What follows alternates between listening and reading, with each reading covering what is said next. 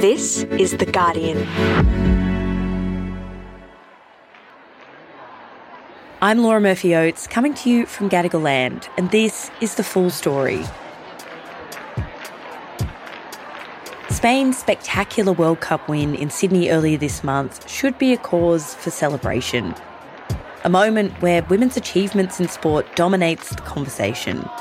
Instead, protesters are flocking to the streets in Madrid, chanting the name of a man.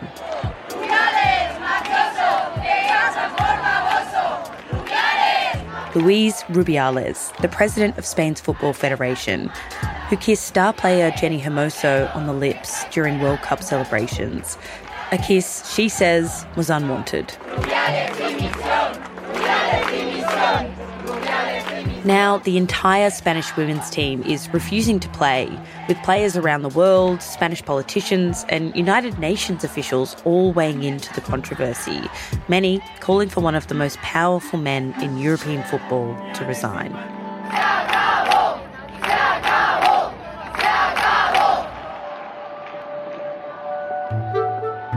Today, an unwanted kiss and a revolution in women's football. It's Thursday, the 31st of August.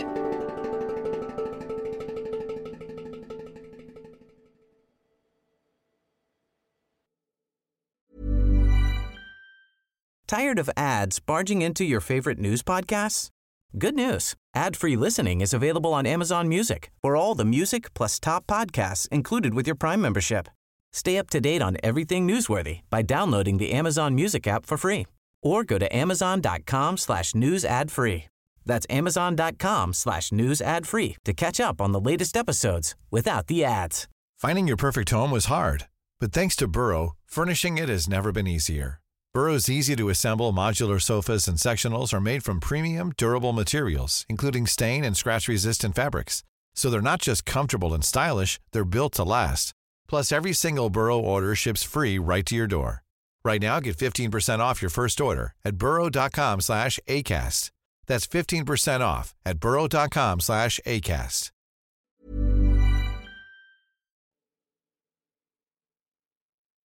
So, Jo, this all started a few weeks ago in the minutes after Spain won the Women's World Cup.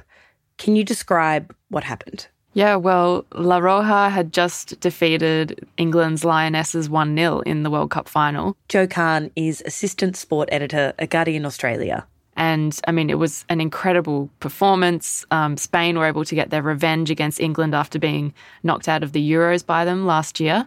And, you know, they, they were just elated that they were able to defeat what was had looked like a strong English side, but they weren't able to perform in the final. And so after the final whistle, the players obviously did their celebrations. There was dancing, jumping, all that sort of thing. And then there's these formalities that happen afterwards, which is the medal ceremony the Spain players walk up onto the stage, and standing there is the FIFA boss, Gianni Infantino, Spain's Queen, Letizia, um, the Prime Minister of Australia, Anthony Albanese, and the head of the Spain Football Federation, Luis Rubiales. What became evident really quickly was this man, Rubiales, the head of the federation, was just so full of energy and kind of over the top in his celebrations with the players. So as each player came past him with their once they got their medal, he was he was hugging them, he was kissing them on the cheeks, and then he appeared to hug the Spanish forward Jenni Hermoso and then hold her head and kiss her on the lips. What did you think when you saw it? Well, my reaction was shock and then what we found out later was when Jenni Hermoso was recording, you know, social media after the game, she she said that she didn't like it, but what what could she do? This was supposed to be a triumphant moment for the players and the team, but it was really quickly eclipsed by this kiss, particularly in Spain. Can you tell me a bit about that reaction? Yeah, so the next day, you know, the Women's World Cup victory should have been headlines. Really, it was Rubiales who was dominating the media. And so everyone was kind of wondering what was going on. How could this be allowed to happen? Like, and so there was kind of a little bit of uncertainty about what was going to happen next. And then Spain's acting prime minister called the kiss an unacceptable gesture. And there was kind of reaction from inside Spain that this was this was not something that was going to be allowed to stand. Those condemnations continued to pile up throughout the week, didn't they, Jo? Yeah, they did. So another reaction that we saw from Spain was from the Minister of Equality, who described it as a form of sexual violence that we women suffer on a daily basis and until now has been invisible. And she also added that it was something that shouldn't be normalised. The Prime Minister and, you know, that type of response from the Equality Minister is pretty serious. What did Rubiales have to say? So, what happened next was Rubiales made a video offering an apology saying, we saw it as something natural, normal, and not in bad faith, but there are people who have been hurt by this, and I have to apologise. And so he did acknowledge that what he did had tarnished the celebration.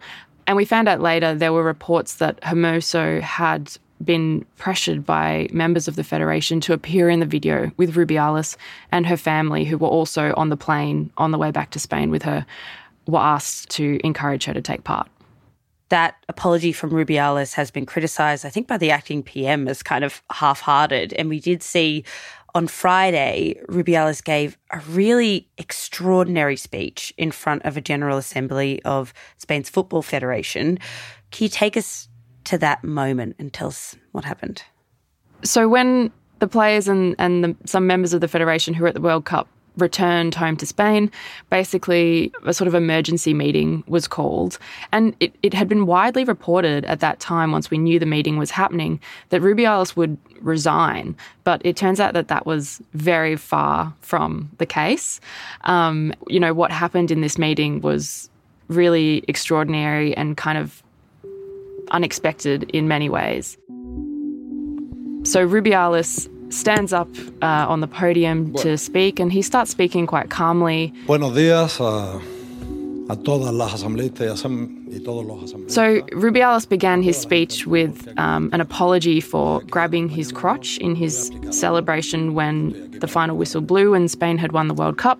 Cuando, en un momento de euforia, describing it as an unfortunate gesture that he made in the euphoria of the moment. Esa parte del cuerpo he was heavily criticised for that because the Spain's 16 year old princess was standing just a, a, couple of metres away from him. But he said it was it was something that was directed towards the team's coach, uh, Jorge Vilda, um, as a tribute. So he did apologise for that. But then things kind of took an even stranger turn because he started painting himself as the victim of what he called an unjust campaign, which was fueled by social media. He says, Aquí no se está tratando de hacer justicia. Eso es falso. Nobody is trying to make justice here. This is false. Está ejecutando un asesinato social. This is an execution of a social assassination. A mí. Me. Se me está tratando de matar. They are trying to murder me. Describing how the event unfolded, he says, The moment Jenni appeared, she went up. Ella me levantó a mí del suelo. She was the one who lifted me up, who brought me close to her body. We hugged, and I said, Olvídate del penalti. Forget about the penalty. You've been great. We wouldn't have won this World Cup without you. Ella me contestó. She replied, Eres un crack. You're an ace. And I asked her, Un piquito. A little kiss? Y ella me dijo, And she said, Vale. Okay. ¿Pero creen ustedes que eso es para sufrir la cacería que estoy sufriendo? But do you think that I deserve this hunt? People demanding my resignation? Is it so serious that I have to leave? Having done the best management in the history of Spanish football, do you think I have to resign? ¿Ustedes creen que, que tengo que dimitir? Let me tell you something. No voy a dimitir. I'm not going to resign. No voy a dimitir. No voy a dimitir. I'm not going to resign. No voy a dimitir. No voy a dimitir.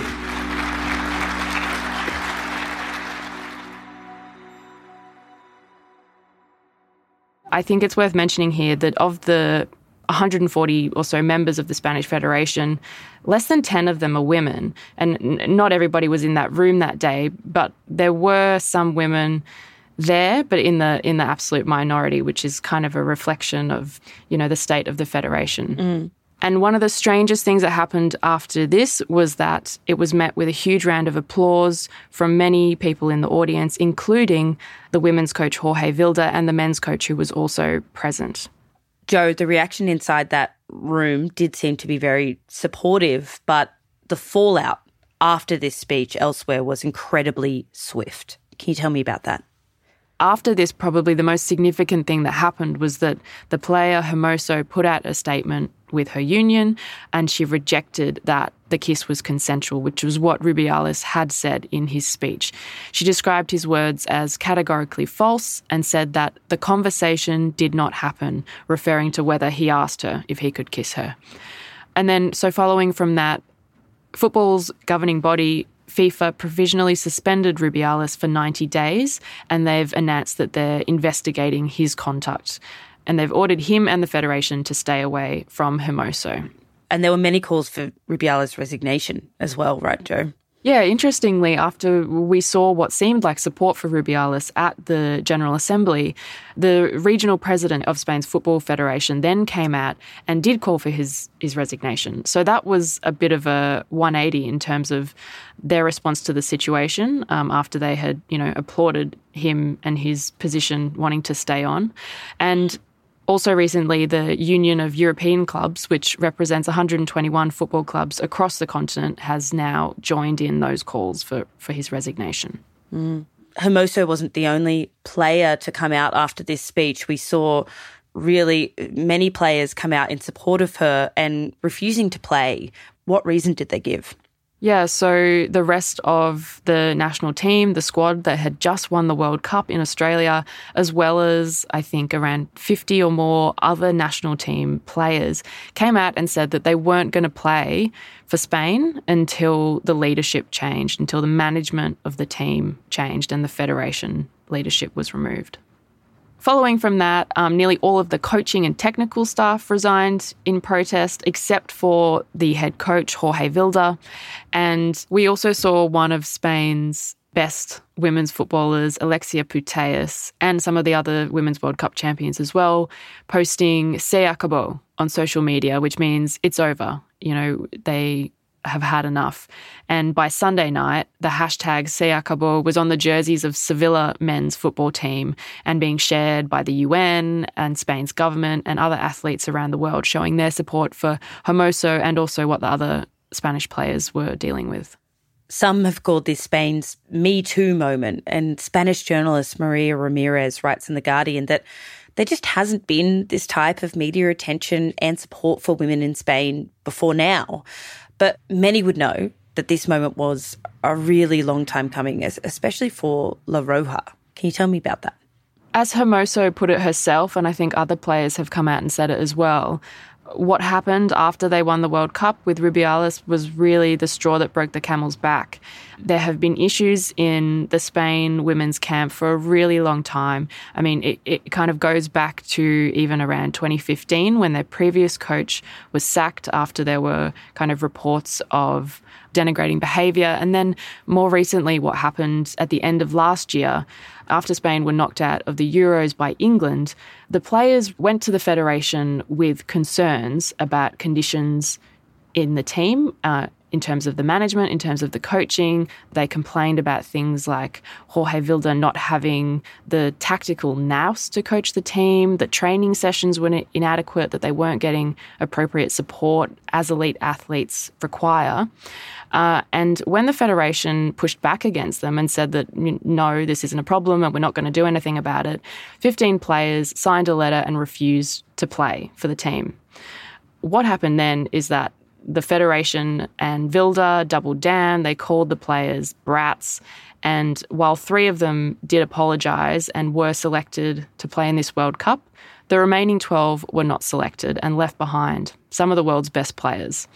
And so, what happened um, with Rubiales on that stage in Sydney is kind of really symptomatic of what have been serious issues in Spanish women's football for a really long time. It does seem like, as we're talking right now, support for Rubiales has just broken down. Who is still standing by him? From what I can see at the moment, the people that are standing by him now, those that are left, are really his closest family and friends.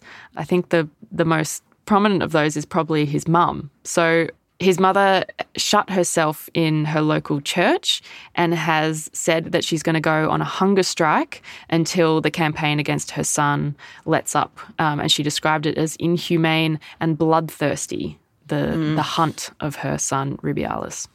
As we're speaking on Wednesday, Jo, Rubiales has not resigned, but but criminal charges are a very real possibility, it seems. Can you tell me about the, the repercussions that Rubiales could face from here? So earlier this week, Spain's High Court announced that it was conducting a preliminary investigation into whether the kiss uh, could constitute sexual assault. And the reason that they did eventually start that investigation was after Hermoso released her statement, which said unequivocally that she did not consent to the kiss from Rubiales. Uh, FIFA are also continuing their investigation, and because Rubiales is also the vice president of UEFA, which is the governing body of European football, there are calls for that body to investigate his conduct as well and potentially take action.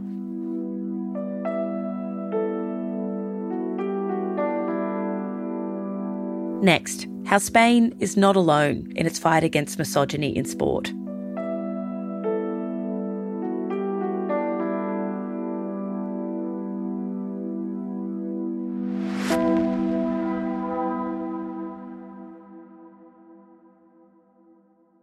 Hey, Laura Murphy Oates here with a quick note about The Guardian.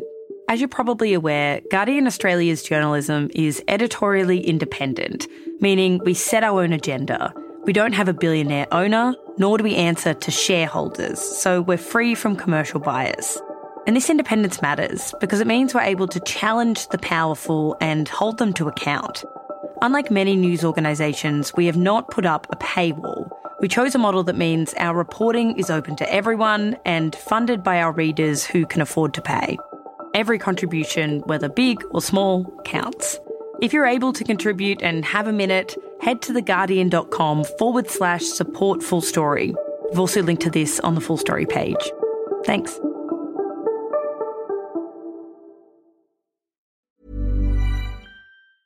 Tired of ads barging into your favorite news podcasts?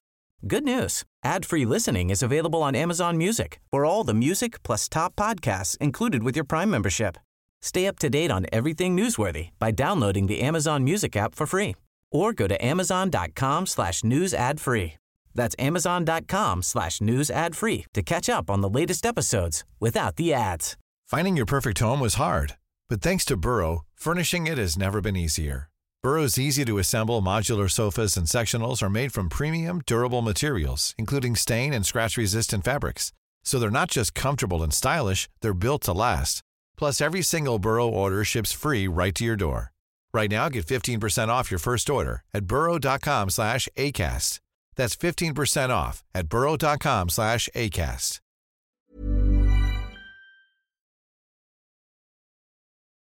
So, Jo, La Roja's story has many people wondering around the world is this culture the same elsewhere? in women's football because, you know, we did see in the lead up to the World Cup a lot of reporting about teams dealing with cultural problems and there were other player revolts as well. Yeah, it's interesting because one thing the World Cup did was obviously shine a really positive light on women's football and women's sport. And, you know, we saw in Australia that it created just this incredible excitement around the Matildas and the tournament as a whole. But what it also did was shine a light on some of the the darker side of what can go on in women's football. And for many people, this is, you know, something that they've been aware of for a long time. And what it stems from is a lack of respect, particularly in comparison to the men's game. So this sort of long-standing idea that that women in football, women in sport are just not worthy of the same treatment that professional male athletes receive. And so we did hear that, um, you know, around the world there have been other cases of sexual assault allegations and, and things in terms of bullying and poor culture in other national teams. FIFA is investigating a complaint of misconduct in relation to Zambia at the Women's World Cup. Shakedown taking place in French football this Tuesday. A year long independent investigation into the U.S. National Women's Soccer League found systemic patterns of emotional abuse and sexual misconduct. What about the culture at the Matildas, Jo? Because as many people in Australia and around the world saw, there does seem to be such a, a positive attitude behind the scenes. You especially get that when you watch the Matildas documentary. Has that always been the case, this, this positive culture in the Matildas? Yeah, you definitely do get that impression. And I think that's partly down to the players, you know, in particular the the leaders in the team and the veterans. So, you know, Sam Kerr, Steph Catley, Claire Polkinghorne, Lydia Williams, people who've been there for, you know, quite a few World Cups now. Uh, and they've played together for a really long time. They all grew up together playing football and they're supporting the next generation. Uh, that's also due to the coach, Tony Gustavsson, who it seems has been able to foster a really positive environment in the camp. But it hasn't always been the case. In 2019, um, Australia's Football Federation sacked the previous women's coach, Alan Stajcic, after issues were raised about poor culture within the camp. So that's kind of in stark contrast to, to what we see now. This sacking happened just five months out from the World Cup in 2019, which is a pretty extraordinary decision. What did the coach have to say about that at the time, and what was the general response? The response was actually a lot of shock from some of the players who were surprised that that had happened and that the federation had kind of acted so quickly. Stajcic himself didn't really comment for quite a while, but once he did, he said that he was still quite unsure about why he had been sacked. And there was still a lot of uncertainties around, you know, what happened in that period for the Matildas. Jo, alongside all of these cultural issues within teams, is the sheer fact that this sport pays women much, much less than men. I know we're only two weeks out from the last World Cup, but do you see that euphoria and that positive attention triggering action here and greater equality? Yeah, I think it's a turning point for the sport. It's kind of been revealed to a broader audience how deep some of these issues go whereas before it was it was almost just like this niche area that only people who were following women's football really closely were aware of. But now it's you know on the front pages of international newspapers and people are wondering okay well if this is happening in Spain you know what else is happening for other nations? And it also shows that football is a beautiful game but it's not just about what happens on the pitch. There are often calls for players and people involved in sport to stick to sport and not talk about the other social issues that surround them. But at the end of the day, particularly for women's sport, these things are intrinsically linked and women can't be elite sports people on one hand and then, you know, be treated so poorly on the other. It's it's a whole package and you can't separate those things. And I think that's something that people are realizing now, whether it's, you know, gender equality, whether it's raising awareness for uh, Indigenous issues, which is something that Matildas are really um, passionate about, um, or whether it's you know supporting the LGBTQ plus community, women's sport encapsulates everything, and you can't force them apart. It just goes to show that women's football is more than what happens on the pitch, and it can be something that drives change uh, in in broader society as well.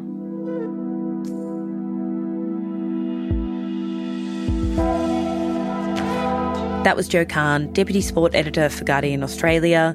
You can read our latest reporting on this issue, including a really strong piece by Maria Ramirez titled Me Too Exposed the Abuse of Women in Spain. It took football and Se Acabó to spark a revolution. We've linked to that on the full story page. That's it for today. This episode was produced by Karishma Luthria and Daniel Simo, who also did the sound design and mixing. The executive producer is Hannah Parks. If you liked this episode, don't forget to subscribe or follow Full Story wherever you listen to podcasts. On some apps, you can also leave a review if you like. I'm Laura Murphy Oates. Thanks for listening.